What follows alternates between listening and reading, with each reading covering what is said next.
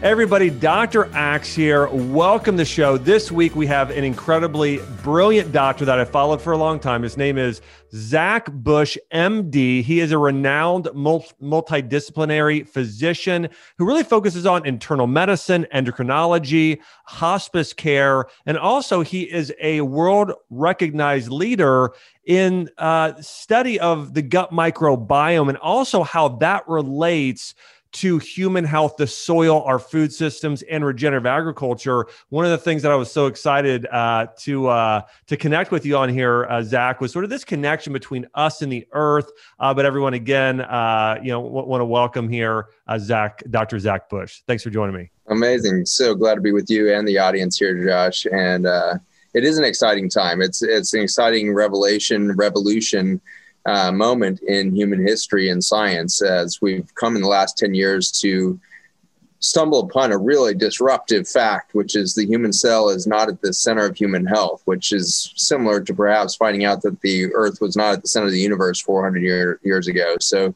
we have this really you know challenging new perspective that the microbiome, the bacteria, the fungi, the protozoa, all these single cellular organisms that constitute the workforce within our bodies and constitute really the cellular soil system that would allow life to emerge, whether we be an earthworm or a dog or a cow or a human. We are the result of the soil that we live in on levels that we just could never have imagined before this advent of genomics. And it's really this technology of being able to genetically sequence the human body and genetically sequence ultimately the microbiome, the bacteria and fungi within our gut, where we started to really realize that our concept of human was was misplaced. We had thought that we were this, you know, finite number of 20,000 genes that we received from mom and dad and went on to build these bodies. But 20,000 genes turned out to be a miserably small number. We already knew that the fruit fly had 13,000 genes and the flea had 30,000 genes. So to find out that we fell somewhere between a flea and a fruit fly seemed really pathetic and perhaps is. But the story that that forced us into was a realization of the bodies that we build are coming out of a cellular intelligence of genomics and the proteins that would come out of those genes and the enzymes they would build and the, ultimately the bodies that they would build are are coming out of this higher intelligence of this depth of microbiology ecosystems within us that interact with the ecosystems around us to create the health that we experience. Yeah, it's pretty incredible. You know, one of the things I remember writing a book years ago called Eat Dirt, and in the book I go through, you know, when you study and look at, I think this is interesting too, going a little bit more spiritual, philosophical. When you look at, uh, you know, three of the world's largest religions, uh, you know, Christianity, Judaism, Islam, they all believe that we came from the earth like God created us from dust and mud and microbes and these things that are here on earth. So, really understanding how deeply we're, we're, we're, supposed to be connected. I know one of the things I've heard you talk about, and I think we've both touched on this in terms of how important, how closely we are connected to uh, you know, nature in terms of, I mean, look at the effects that raw local honey has on your body or soil based organisms and all of these different things. So excited to get in some of this stuff today. Uh, what, what I'd love to start with, though, is talking about this gut microbiome and also sort of that relationship to the earth. And also, hey, how do we care for it? What are some things we need to be conscious of when it comes to our the health of our own gut microbiome and also this sort of you know biome in terms of the planet we live in? Yeah, so the uh, the themes that have emerged from our lab really revolve around the ways in which microbes talk, and so the communication network that is produced by bacteria and fungi is a series of carbon molecules that can carry electrons, and this this science is called redox chemistry. Uh, redox stands for reduction and oxidation, which is the transfer of electrons. And so, very similar, if not identical, to the way in which you know an electron would travel through the the surface of a computer chip in your in your cell phone or something it's traveling down these electrical pathways and and falling through tripwires of I's and O's, you know, switches that determine where that digital signal ends up. That same thing is happening in the biochemistry of a body. These electron flows are being sent through these liquid circuit boards that are the gut lining or our neurologic system or the uh, fascial planes beneath our skin. We have these systems of electron transfer, uh, communication networks across body systems.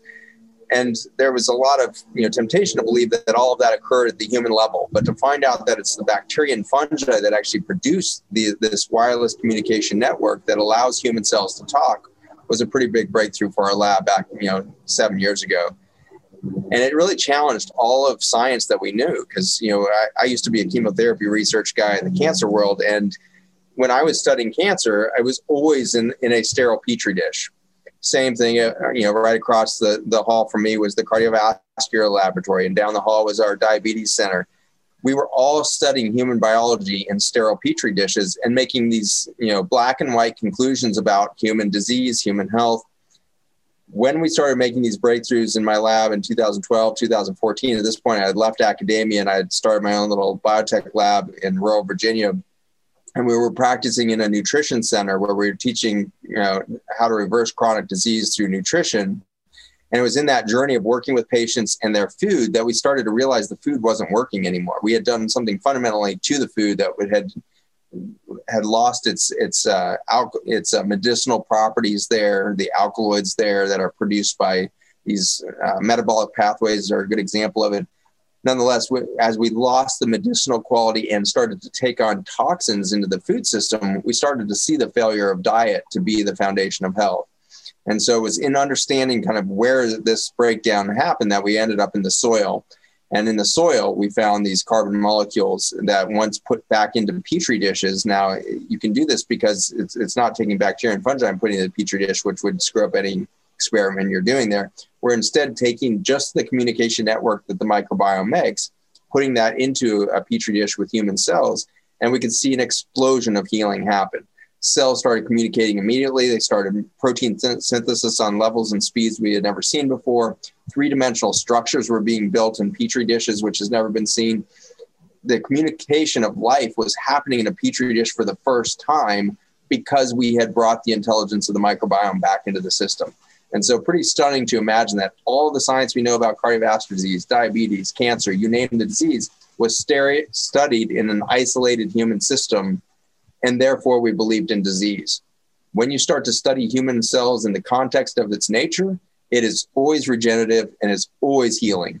Yeah, I mean, it's pretty incredible. You know, one of the things I think that happens, Zach, is that people are not doing things in a holistic manner or in terms of a lot of these studies, again, are not done. And we, we take something that's done in a, a study and try and extrapolate it or say, hey, this is this is the way it actually works in the human body and it doesn't most of the time. And that's why, you know, I, am a huge fan of traditional Chinese medicine and Ayurveda, all these ancient forms of medicine, where they really accumulated essentially millions of individual case studies of seeing how does this thing work with this individual and watching that by observing the human body versus you've got pharmaceutical companies today saying, hey, we're going to do these trials on maybe an animal or do something on a petri dish and then we're going to say hey this affects this in this way and make and, and creates these theories that they actually expect everybody to take on as absolute truth and fact.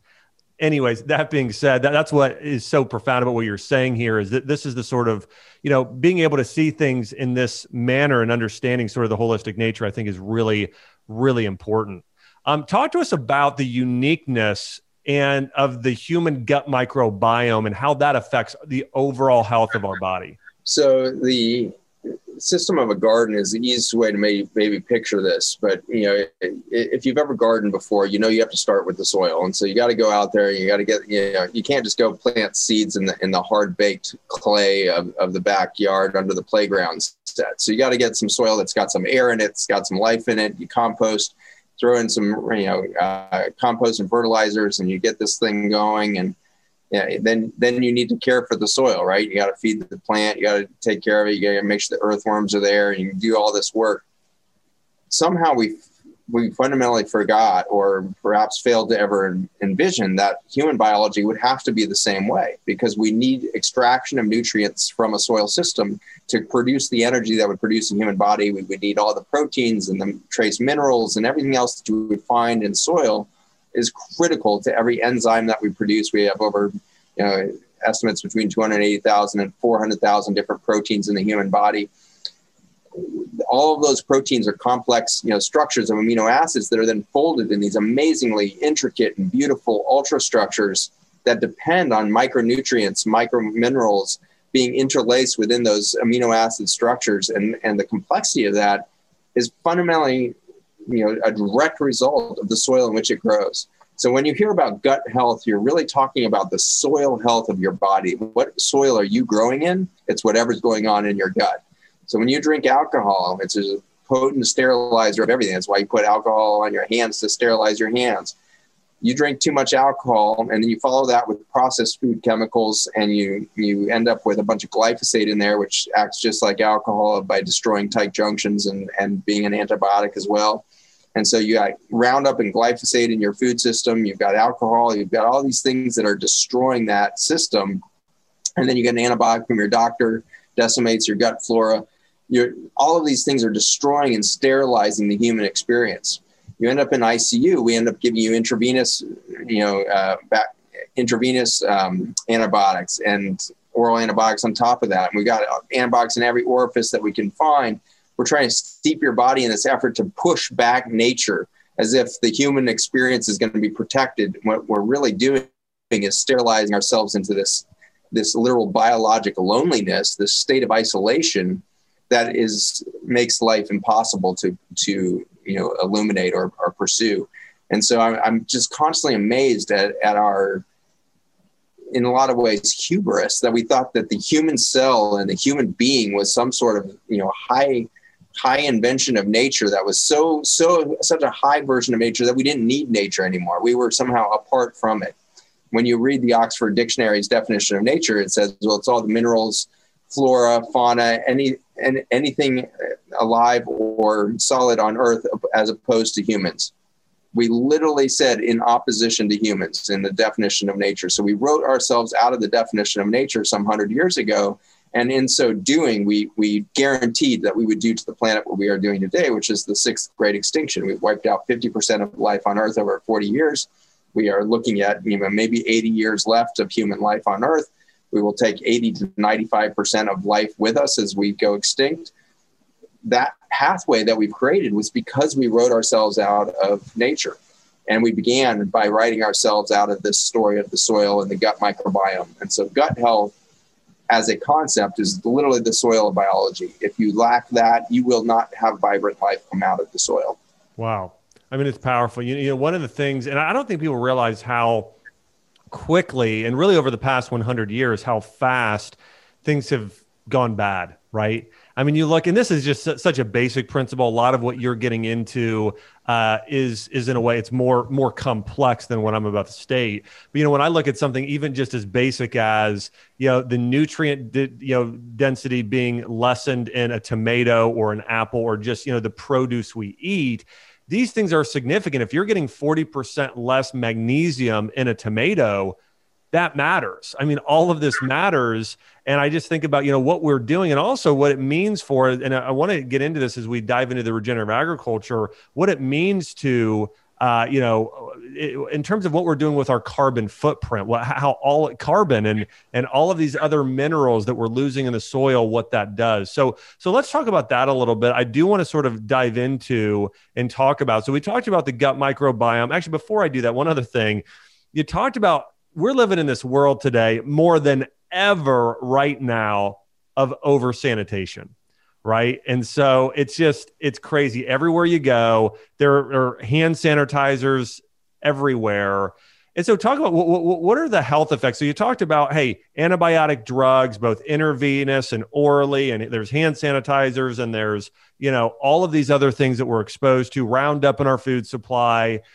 With all of that stuff, plus these hand sanitizers, when you when your gut microbiome is affected what are some of the symptoms that people start to have what are some of the main diseases people start to have ha- have over time so yeah it's a great question and, and all you have to do is look at the last 20 years of public health to find out exactly what happens and so by 1996 we debuted you know genetically modified crops that were roundup ready meaning for the first time in human history we could spray crops directly with Roundup. We actually started in 1992 with wheat, which was not genetically modified. We were actually trying to kill the wheat. We were killing the wheat to dry it faster at the end of its growing season. And so, as a desiccant, we started spraying crops. And so, within years of that, we find gluten sensitivity and all of this because we were literally putting compounds within the wheat that were driving a leaky gut to occur. And, and then the wheat gets into the gut inappropriately. You develop an autoimmune response or immune sensitivity or you know true autoimmune kind of process to the proteins that would come out of the wheat so we we started that process in 92 by 96 you got you know squash corn soybeans now we have 32 different crops that are genetically modified sugar beets you know go on down the list as you get through all of those commodity crops and you've laced it now with a, a, a toxin that destroys you know our boundary event the, the the gut barrier as well as our blood brain barrier, kidney tubules. But at the same time, sequesters away the or uh, acts as an antibiotic in the soil systems. We can then see the results on humanity. And so by the late 1990s, we see an explosion of autoimmunity. Everything from you know uh, the tick-borne allergy, which is giving people throughout the, the eastern seaboard down into Texas uh, a, a severe allergy to meat, any mammalian meat, you know, whether it be you know beef, pork, whatever it is, uh, lamb, all of these mammalian meats are triggering these massive anaphylactic shock kind of experiences after a tick bite. And it turns out that, that is a manifestation of the, the ultimate collapse of microbiome intelligence within soil systems, within the tick itself, within the human, where we start to get overgrowth of some protein, uh, some microbes, and that then screws up protein structure and genomic sequencing in different structures and so autoimmunity tends to be a lot of what we see emerge from this loss of biodiversity, which is really telling because I think that if you've ever been in relationship before, you know one thing about relationship is you will learn more about yourself than in any other matrix being in relationship. And your spouse will teach you more about who you are for all of the good stuff and all the bad stuff about who you are because they're that immediate mirror to who you are. It's through the diversity of relationship that we develop self identity. And that is true at the cellular level. The microbiome diversity is literally how you will determine and experience who you are at the cellular level. Self identity is emerging from this. And so when we reintroduce biome diversity and the communication network to human systems, it immediately makes those boundaries clear. You start making tight junctions again. You make a tight, you know, you reverse leaky gut. You have a tight blood brain barrier all of these compartments suddenly become well self identified. And in that, you are finding yourself. And so it's amazing to see that autoimmune disease is the, the lack of sense of self. It's your immune system getting confused about what's outside and what's inside, what's foreign and what's you. And so the immediate ramifications of a loss of microbiome diversity within us seems to be this manifestation of loss of self identity at the immune system level.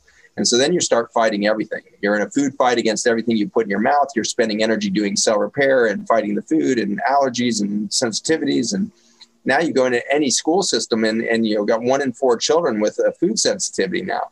They can't tolerate the food that has grown on this planet for years. And this is not just like chemicals. This is like the peanut being the famous one, but now it's avocados and onions and garlic and you know these things that are fundamentally medicinals are now becoming toxins to these kids because they have lost their self identity. They no longer understand what an onion is.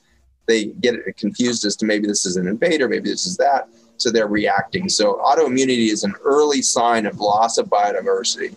And then the next step as you continue to decline down that, that system is to start to realize that you are losing your, your mechanisms of repair. And so a loss of regenerative capacity is one of the fundamental second events that we start to see. When you lose regenerative capacity, you start to age quicker. And so you start to see diseases that used to be, you know, hallmarks of our 70s, 80s, and 90s happening in adults who are 30, 40, 50 years old now.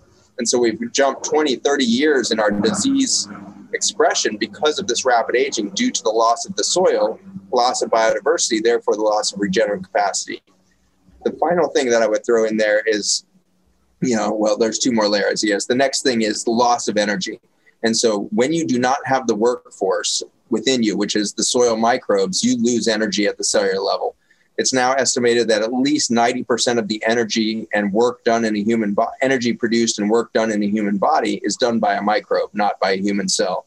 And so when, when you lose 90% of your workforce through antibiotics and herbicides and pesticides and, and destruction of soil systems around us and all of this, you end up with a deficiency of energy. when you and I went to medical school, Josh, our, the number one complaint in family off, family clinics and all that was back pain. Today, it's chronic fatigue, lack of sleep quality, major depression, no energy. So you got chronic pain syndromes that have emerged. That's the new prim- primary care office. We have lost the energy for cellular action. And so we have chronic fatigue. We have collapse of, of emotional capacity. We have collapse of, of motivation to, to get, be better. And so this is the, the new disease process of a lack of energy as we destroy microbiome. The final thing is really lack of, of um, connectivity. And so cancer is the hallmark of isolation of a single human cell. When a single human cell becomes isolated, it immediately begins to march into cancer. And so with the loss of microbiome, we lose the tight junctions and more importantly, the gap junctions, which are the fiber optic cables that connect cells so that they can communicate in the cytoplasm, transferring light energy and literal you know, uh, fuel for one another, as well as resources that can be trafficked between cells and all of that as soon as the gap junctions are lost, you start to develop cancer. And so the march from the loss of microbiome and, and, the ecosystems around us and our food and water systems and the like, autoimmunity, lack of regeneration and accelerated aging, lack, lack of uh, energy production and, and drop in metabolism, which gives you diabetes, chronic fatigue, all that, to finally the isolation, which will give you an explosion of cancer. We've seen all of those happen over the last 25 years. And this is a brilliant breakdown, uh, Zach. And you know, as I think about this too, I think about how uh, a few things. Uh, one, I think about again this is so. You know, our, our, connection to the earth is so important. By the way, you you worded what I, the root of autoimmune disease better than anyone I've ever I, have heard describe this. You know, I think about this. Like I've got a daughter right now who's one years old, and there's not a single thing she doesn't put in her mouth. Innately, she knows I am supposed to put everything I'm supposed to put the dog bowl in my mouth. I'm putting mulch in my mouth. I'm putting the grass, that like everything.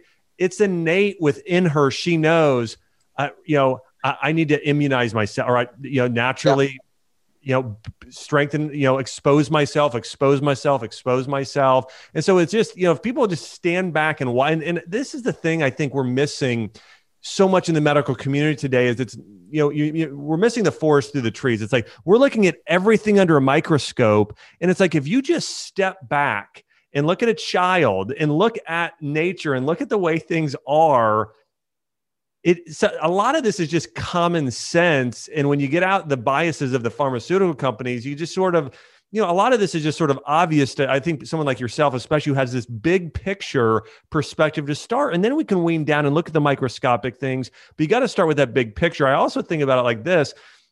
You mentioned, you know, in, in Chinese medicine, the root of autoimmune disease and cancer, uh, they, they say diet is very important, but they say what's equally important is emotions. So they will say, you know, when you have somebody who has autoimmune disease where the body's literally attacking itself, those people tend to have a uh, tend to have um, so, sort of this uh, this emotional and mental uh, thing where they attack themselves. I'm not good enough. I'm not smart enough. Oh, like, like these things to where their body attacks themselves. And similar thing, cancer. Cancer in Chinese medicine is all about things you're you're you're part of it is you're missing connection so or your connections are bad so unforgiveness is one of the biggest emotional roots of cancer in all of chinese medicine because you have a bad connection to a person and you're letting that bad connection influence you so anyways I, I love this so much because all of these things again are so important and and a lot of times you know we're not we're, we're not hearing about this enough in terms of how how important our connection is at the earth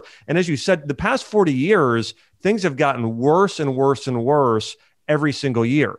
This is why one of the things that you have done, uh, I know one of your missions is helping heal the planet and doing that with the power of regenerative agriculture. Talk to us a little bit about sort of the degradation of our soil today, what that's doing to our climate, our environment, to our human bodies, and then also how do we start to heal and repair the planet? Yeah, great questions. And so the I'll, I'll start back at the Chinese medicine perspective because I see it so true and maybe it has implications for the planet as well. But the intriguing thing is we start to look at the power of the microbiome and the role of the microbiome.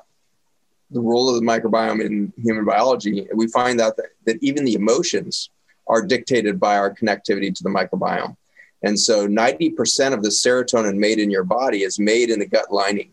And it's made by these tiny little cells that are called enteric endocrine cells. And the EEC or enteric endocrine cell it, it uh, populates you know as much as 10% of the gut lining so you've got billions of these enteric endocrine cells that line the gut and they interact with a very specific species of bacteria in order to make serotonin if you take an antibiotic your risk of major depression after just one course of antibiotic for a uti or upper respiratory infection whatever you're doing that one course of antibiotics increases your risk of major depression by about 20% 24% in the next year if you take two courses of antibiotics over the course of a 12 month period, your risk of major depression increases by 54%. And so you can can radically increase your risk of major depression and that sense of disconnectedness, that emotional lability, the I am not enough, by just taking an antibiotic. That has never been warning on a on an antibiotic package before, and yet we've known that science for almost 20 years now. We've known that relationship, and yet no doctor is trained in medical school today to say, "Hey, by the way, you've got a UTI and I'm going to give you this antibiotic, but your risk of major depression is going to go up by 50%. We have to start looking at ourselves as an ecosystem. And if we don't start treating the human life and human condition as a complete result of the soil systems that are within them, we are going to continue to do the wrong thing. We're going to continue to isolate and destroy that patient's connectivity to nature rather than foster health. And so that you know journey started taking me down into this understanding of well, what do we need to do? And the answer was, you know, obviously in the soil for human health. But as I started studying soil, I realized that we have so decimated the, the soil systems of the planet that we're starting to fail biology as a whole. And so all of this news over the last 30, 40 years around climate change and uh, global greenhouse gases, all of that, it turns out that's all symptoms of a collapse of soil systems. And this has happened before. The last great extinction event that happened 55 million years ago was the result of death of topsoil. And what occurred at that point was a large asteroid hit the planet and covered the planet in this deep layer of dust that choked out the topsoil respiratory function of, of topsoil, and it couldn't breathe. And as soon as you lose respiratory capacity of the soil systems, you start getting CO2 accumulation in the air because the earth is supposed to be breathing that in all the time. Destroy the lungs of the planet, you suddenly accumulate CO2 in the atmosphere. And the only place to sink that now is the oceans when the oceans pull CO2 in excess into their, their water structure, they acidify. And the acid ocean is what ultimately leads to the great extinction of the planet. And so right now we have killed 97%. We have depleted or severely depleted 97% of the arable soils on the planet over the last 45, 50 years. That is the result of mega chemical and industrial farming. And so, as we march across the world with bigger and bigger versions of spraying machines and you know aerial spraying through airplanes, and we have figured out all kinds of ways to get more and more toxins and antibiotics into our soil systems globally. In so doing, in that depletion, we have choked the lungs of the planet, and we are now moving into the sixth great extinction, not because of what we're eating, but because we're what the planet's not breathing. And so we have a fundamental crisis on our hands that is much greater than human health we have a planetary crisis that is threatening the loss of life on a, on a grandiose scale. And so we have to do this quickly. We have about eight years to reverse the, the respiratory function of the planet. If we do not, the oceans will hit this tipping point of acidification around 2030, 2032, somewhere in there. We hit this acidification event, which is irreversible. It takes millions of years to deacidify oceans. And so we are eight to 10 years away from triggering a massive planetary event that would necessitate us to go to Mars or find another planet if we are to survive, because this planet is about to be uninhabitable for multicellular life on in most of the forms we can think of it in the coming decades. The crisis is so immediate, the crisis is so grand that no amount of attention can, can really give it its due justice. So we started Project Biome uh, in uh, a number of years ago, 2018, three years ago, I guess it is. Um, and so we started Project Biome, which is looking at soil, water, and air systems and how we regenerate there. And it's a nonprofit. Our first project was Farmers Footprint, uh, launched Farmers Footprint with a film around regenerative agriculture and its connection to human health. And it was that latter part, the direct connection of chemical agriculture to the destruction of human health in the form of autoimmunity, lack of energy, the the cellular you know failure of cellular repair, lack, lack, the rapid aging, the disconnect with cancer, connecting all of that back to our agricultural chemical processes was enough to really change the trajectory of that industry. And so we've become one of the more influential voices out there in regenerative agriculture because it's not about soils, it's about life. It's something much greater than just the idea of dirt or soil. It's the idea of are we going to be a planet that can inhabit life uh, in the in the coming decades? And, and we're right on the bubble. And so we have to become a pro-creative force as consumers to empower our farmers to do the right thing right now. So that's what Farmers Footprint and Project Biome are up to. Well, I love what you're doing in your mission to help heal the planet. And I'll share this. I'm, I'm always very open. I know that, again, like in terms of what, what you believe in terms of the, uh, um, you know, in terms of how it's going to come to pass and what's happened, we have a lot of agreement and alignment here. The one thing I, I, always share with everybody is I'm a creationist, and so really believe in terms of God, how He created the planet. But again, the thing that I know 100% we can't agree on is this: is that you know what, like we we have in 40 years done so much damage and decreased the topsoil so much. it, it is. It, it, it is it is time to take it very very seriously and to uh, again we're, we're doing damage that can take a very very, very long time to repair. And right now, it doesn't look like it's necessarily getting better. And I will say this in the past couple years, more companies have started realizing, I think, hey, we need to focus on things like regenerative agriculture. And this is a really big deal. I know myself and Jordan Rubin, we co own about 4,000 acres of certified organic land where we practice regenerative agriculture. We have uh, a large farm in the Ozarks, kind of southern Missouri. We have some in Tennessee. We're looking at doing more in Puerto Rico. But all that being said, I just think you know when you look at most of these companies, uh, they are they are you know destroying the planet in a huge way. It's funny, you know, somebody like Bill Gates, just as an example. I read the article a couple months ago. He is now the largest farmland owner in all in all of America. And you know, and also his one of his biggest partners is Monsanto. And so, thinking about that, would you just talk about for a minute about sort of the agricultural industry, like like what what is it that people because i think a lot of times zach people think this. They think it's air pollution it's cars you know giving off like like they i think they think that that's the biggest not that that's not a problem because it's a problem but what is the biggest problem? Like what are we doing? What are agricultural companies doing? Or, or what is the biggest thing or the biggest things today that are actually destroying the soil yeah, there's no doubt that the two biggest problems for soil infrastructure is chemical spraying, number one, and number two, plowing. If you pick up any Western civilization textbook, it'll tell you that Western civilization began with, in 900 AD with the invention of the plow. It turns out that that would be the demise of the planet. Mm. And so Western civilization has had our in our crosshairs the planet since our origin. And so, with the invention of the plow, we started to disrupt soil systems in their metrics, in their matrices of uh, uh, fungal systems of mycelium that traffic nutrients and do the intelligent transmutation of nutrients throughout soil systems, and then create the mycorrhizae, which are this magical, weird, you know, third, you know, like ethereal non-species structure within soil that is the communication network between the root systems of plants and the and the uh, uh, I'm sorry and the mycelium of the fungi. So the mycorrhizae are these weird like hair-like structures. When you find good soil and you throw your shovel in there, you flip it over, it looks like there's spider webs through, through the system. That spider web, white lacy stuff is is the mycorrhizae.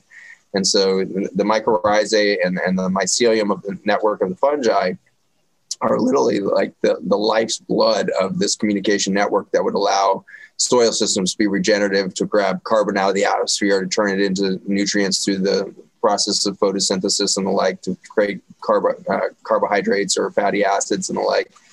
So that whole translation between air and soil is dependent on the fungi. And so when you start to overplow, uh, you lose that whole matrix there. And then you just add to that chemical spraying and you decimate the, the, the respiratory function as well as the biologic, you know, energetic functions within that soil system.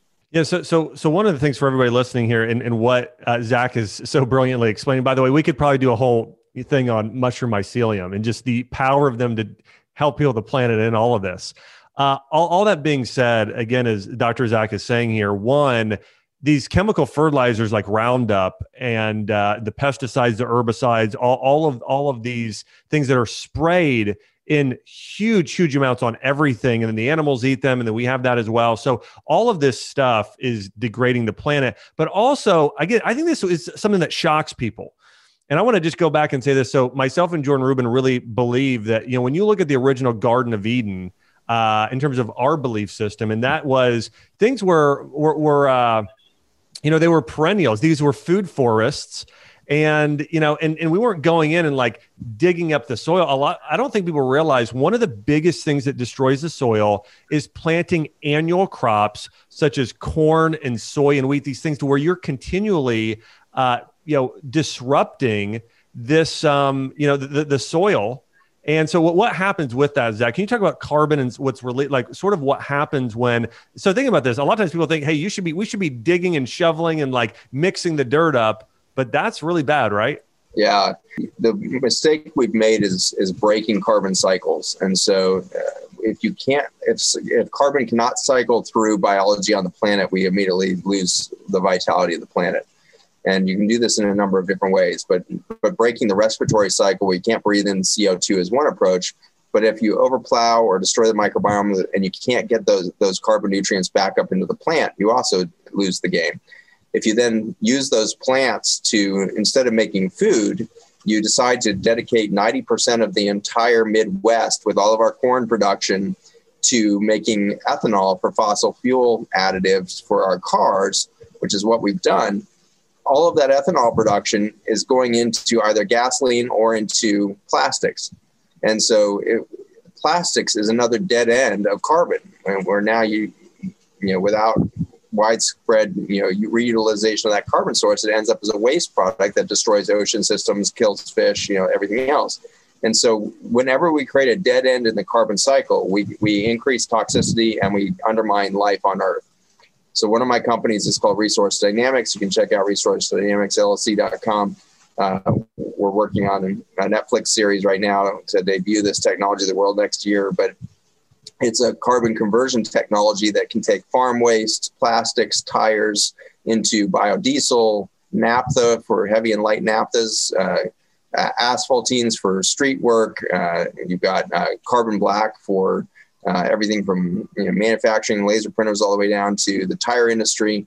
You've got uh, biochar coming out of there for soil remediation. So we can take these waste products and literally turn use every single aspect of it, and it's done under a vacuum, so there's no emissions in this process of reharvesting all of the carbon potential within plastics or farm waste or all these dead ends. And so Resource Dynamics is looking at the possibility that we could re envision a planet that runs on carbon again. We have demonized carbon as much as we have abused carbon. We, we vilify CO2 as if it's the cause of global warming. No, it's not causing anything. It is the symptom of a planet that cannot breathe. CO2 accumulating in the atmosphere is the symptom of the loss of lungs. It's like telling people, somebody with emphysema, you're dying from carbon dioxide. No, you're dying because your lungs are dead. You can't exchange carbon yep. dioxide and oxygen across that surface of the lung. And so we have made the mistake of, of, of vilifying CO2. And in so doing, now we're paying billions of dollars for engineers to dream up ways to suck CO2 out of the atmosphere into tanks and sequester it away. The idea of carbon sequestration is insane those two words should never be put next to each other because if we start sequestering carbon, i.e., taking it out of the carbon cycle, the planet will die faster. And so this whole climate change thing drives me crazy because it's not biologically based. It's not looking at biologic systems, and um, I, I get really upset about it. I hear you. I'll try to shake that off for a second and get back into positive atmosphere. But the answer is obviously sitting right in front of us, which is the mycelium, which is the microbiome, which is the respiratory function of, of the soil systems. And so if we remediate soil systems around the planet through regenerative agriculture, we can reverse the entire climate change process that we're in the midst of. And the amount of soil improvements is pathetically small. We only need 0.4% improvement in the respiratory carbon capacity of soils globally to completely reverse the whole CO2 accumulation in the atmosphere. 0.4% improvement. Well, it turns out if you do regenerative agriculture, you can 400% improve the carbon cycle within that soil. Thousands and thousands of times more effective than is needed to reverse the entire thing.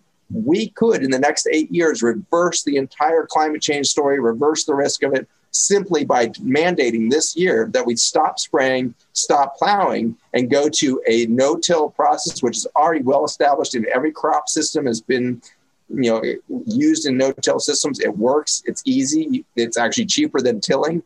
So you go to a no-till system, you go to a, a biologic carbon capture through uh, through uh, cover cropping. No more naked fields. We don't want any of this, you know, plowed fields that are just bare soil anywhere on the planet. That is insane. That is killing the, the function of the, the planet. So mandatory cover crops, 12 months out of the year, no bare soils, no plowing, no chemical inputs, and instead only biologic inputs. All of this has been tried and true. We've got decades of farming experience around the world. We've seen millions of acres already make this transition. We now need a couple hundred million acres to make this transition, and the whole problem will be put aside. We literally are eight years away from not only the, the crisis, we are eight years away from the solution. We could be a new species wow. integrated back into the planet if we mandate regenerative agricultural practices. So we're launching a big impact investment fund right now, Biome Capital. Uh, and we've got huge stakeholders in every sector, which is exciting. Some of the largest growers in the country, some of the largest um, pension funds in the world, some of the largest CPG companies in the world are, are coming at us to participate. Billions of dollars is going to be exercised ultimately through these mechanisms of impact funding that will be building the infrastructure that is necessary to make regenerative practices the norm within eight years we have to do it. The speed is necessary, and and the the impact will be the, the that of life versus death. Hey guys, Dr. Axe here. You know, I founded Ancient Nutrition with Jordan Rubin because we are on a mission to bring you history's healthiest whole food nutrients that can help you transform your health. You know, we've seen these amazing health transformations with our own families. My mom, Jordan himself and our friends by using these ancient principles. And we use ancient principles when we formulate each and every one of our products. In fact, our turmeric formula uses the ancient Ayurvedic method and has other herbs to make the turmeric more absorbable. And we want you to experience these incredible benefits. Whether you're looking to boost your immune system, improve digestion, balance hormones, increase energy, sleep more soundly, or get the beauty benefits of thicker hair and fewer wrinkles, Ancient Nutrition is here to support you. Get $10 off your next purchase of just $40 or more with the code PODCAST10. I can't wait to hear about your personal health transformation. You know, one of the things, uh, Zach, as you're saying all this, is I think about as we're talking about farming, as we're talking about people, uh, you know, the planet and people. And so I, you know, I believe that we're all called to do three th- three big things and contribute in three ways to the world. What one way is I believe we're called all called to love God, love people, and make Earth a heavenly place. And and God, one of the things that makes Him happy is us loving people and loving the planet. And I think if everybody could just sort of focus on, hey, how do I how do I love people more, build more deep intimate relationships, add value? What you know, uh, you know, do do under my neighbors i'd have them do under me and then also heal the planet focus on i mean i think about what god has given us as a gift he's given us people and the planet. And we have been terrible stewards over this, you know, this this place that all of us reside. And so again, I, I am so for these missions that you are for and all of these things that you're doing and helping heal the planet. And I think too, one of the things that happens is that I think so many people are just uneducated. I think we're in a world today where rather than education, we're all about entertainment. And so people don't understand these things to the not even close to the depth that you understand them. And so, anyways, I'm, I'm all for, you know, I want, I want as many people as possible to hear the wisdom you've shared today in terms of our gut microbiome, our deep connection to the planet, regenerative agriculture, because these things are critically important to our future. And the other thing is for our kids' future. It's like I've, I've you know, our one year old here running around. It's like, hey, if we're talking about what's the planet going to be like, you know, 20 years from now for her, you know, it, it, it, it depends on us. And so all of us have a choice uh, in terms of are we going to be part of the problem or part of the solution? I want to encourage you guys. And Zach, could you share again some of the links to uh, so, some of the, uh, you know, the mission driven organizations you've started or you're a part of? Yeah, so I guess uh, starting at the beginning of the podcast, um, we talked about the soil um, intelligence of soil and, and the communication network of bacteria and fungi. For a lot more of that science, you can go to ION, I O N, biome, B I O M E dot com, ionbiome.com. That's all the soil science, the intersection of human health and soil health. Uh, you can go to uh, farmersfootprint.us, uh, which is our uh, nonprofit around regenerative agriculture. You can go to projectbiome.org to look at kind of the soil, water, and air systems vision that we have for rolling out much bigger programs to, to remediate those systems. Um, we just launched Project Biome Australia. So if you have listeners in Australia, uh, Project Biome Australia is, is, heating up right now, taking funds in and uh, speeding up uh, programming and, and uh, awareness strategies there in Australia. Um, there's the website zachbushmd.com, which is my educational platform. So I have uh, hundreds of hours of lectures on many, many things in, in that space. Uh, I would go to the knowledge page there to the Global Health Education Summit. Every month, I do a deep dive on a topic. Um, uh, we covered the virome during COVID. We covered uh, the innate immune system and what that is, and it, it alternates kind of between a deep science dive where I, I, show you how the science of something is working through PowerPoint and presentation, and then the next month we'll typically have a panel of doctors and scientists on giving different perspectives on a topic. Um, so that's free. There's no paywall. That's been totally supported by uh, by community donations. since the Global Health Education Summit. Um, and so you know, there's a lot of deep dive there on a lot of topics. We've done death and dying, the brain, you know, just we, are doing the heart and the cardiovascular system uh, this coming uh, month. So lots of exciting content there. ZachBushMD.com on the knowledge page there for the global health education. Uh, in addition, you can, uh, you know, the energy stuff. Uh, we mentioned Resource Dynamics uh, LLC.com is that website, and uh, that that'll give you a, a, glimpse of this carbon conversion technology that'll allow us to recapture it. You mentioned that you and uh, Jordan are working on all the hemp growing. And it's interesting that hemp has become very fast one of our biggest gr- global greenhouse gas problems because hemp cane does not compost well. And yeah. so it's an end end product that we haven't we've taken out of production. And we used to turn it all into to linens, obviously, with through fiber production.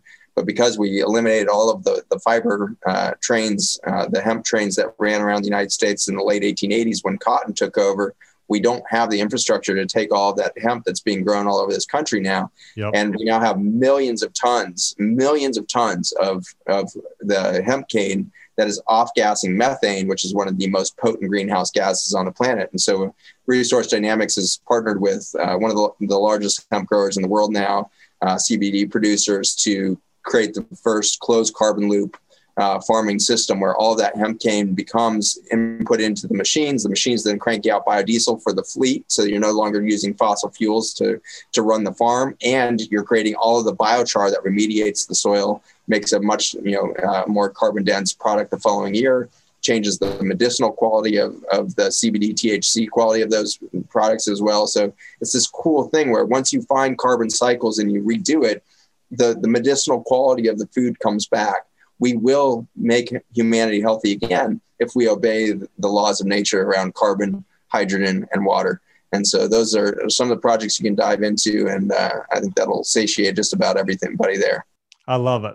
That's great, Dr. Zach. Well, I want to say too, you know, one of the things that our, our missions is that, that we uh, I hadn't mentioned yet is in, in in alignment with what you're doing is really looking at again, and we do grow some hemp. So, anyways, that technology, I need to connect you with Jordan, and we need yeah. to, we need to utilize that. But we are uh, planting 10 million trees in 10 years, 10 million superfood trees moringa, mulberry, many others. And we've already planted, I think, 100,000 this year alone. And so, anyways, we're really excited to do what we can to continue to help heal the planet and be in partnership and, and on mission with you to help heal the planet. So, anyways, well, again, I, I love all of this. I want to encourage everybody go and check out all of these resources and links we're going to have these on our website. We're going to have these uh, in the links below. So make sure to check out. And education is so key. I think the more that we're all educated and we can learn more about what Dr. Zach here is talking about, it, it allows us to also share this with others. It changes our action. Uh, so again, I just want to encourage you continue to learn, be a lifelong learner, be educated. And then when you learn something, take action on it, be part of the solution loving people, love the planet well. If you do that, you're going to be healthier for it as well. I want to say again, uh, Dr. Zach Bush, thanks so much for coming on today. Appreciate being with all of you. Hey guys, thanks so much for tuning in to this week's episode. Make sure to go to my recent Instagram post and let me know what your favorite part of the show was. Also, don't forget to follow me at Dr. Josh Axe there on Insta, where I cover the latest health trends, natural medicine, and so much more. Also, if you're loving this podcast, do me a big favor head over to Apple Podcasts, subscribe, and leave a five star review.